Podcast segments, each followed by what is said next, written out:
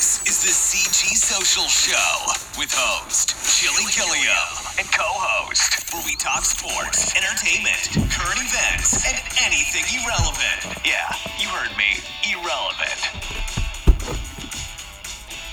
What's up, guys? It's your host, CG Chili Gilliam, here with a topic, a quick topic. Do you let people kiss on your newborn baby or infants? And if you don't have a newborn baby or infant, do you allow relatives and friends to kiss on your newborn baby or infant? A story just popped up a few days ago. A little baby at his christening was getting kissed on by all his family members, of course, and a couple days later, blisters and cold sores pop up around his eye. Now this baby is left fighting for his life after a, after a kiss at his christening. This is crazy.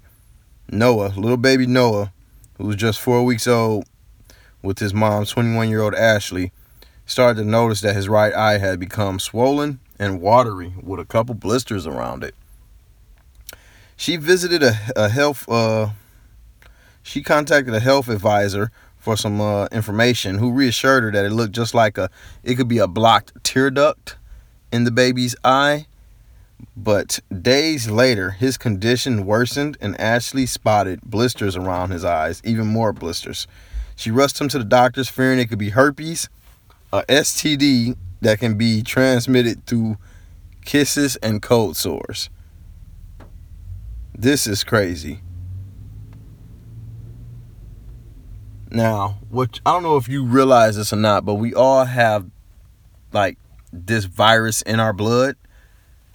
So I mean, anything could make it pop up, or any type of connection or something, an active cold sore or anything. We carry the virus in our system and saliva, so you can never be careful. Never be too careful with this one.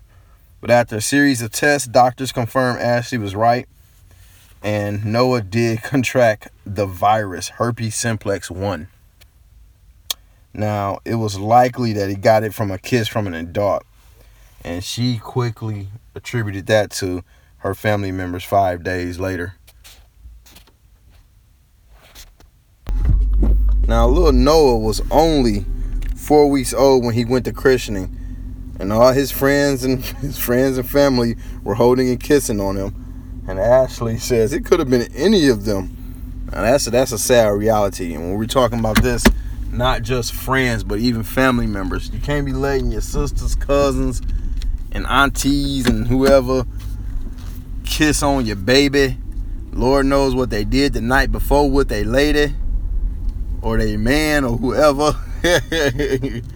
Y'all gotta watch that and be careful. Definitely be careful.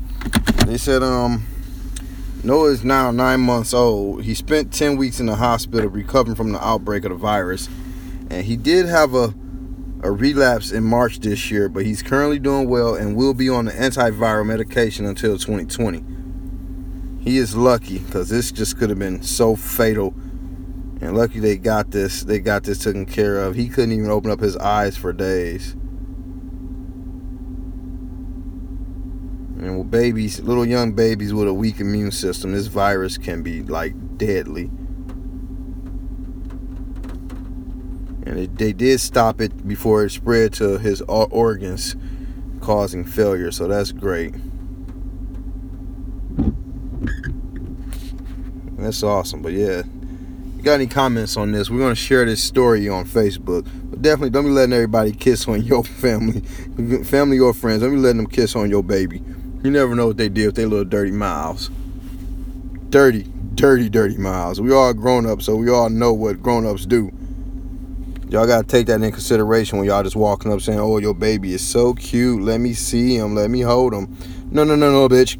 Get your lips off my baby. We appreciate you listening. That's all we got today, y'all. You can always listen to past episodes. Just go to www.cgsocialshow.podbean.com. We'll catch you next time. Till then, come get some.